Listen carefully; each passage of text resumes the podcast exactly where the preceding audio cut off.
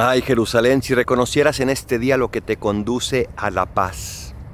Ay, mundo actual, si reconocieras en este día lo que te conduce a la paz, está aquí, es Cristo mismo. Todo lo hemos experimentado en nuestra vida. Cuando hemos seguido a Cristo hemos estado en paz. Cuando nos hemos alejado, nuestro corazón no está tranquilo.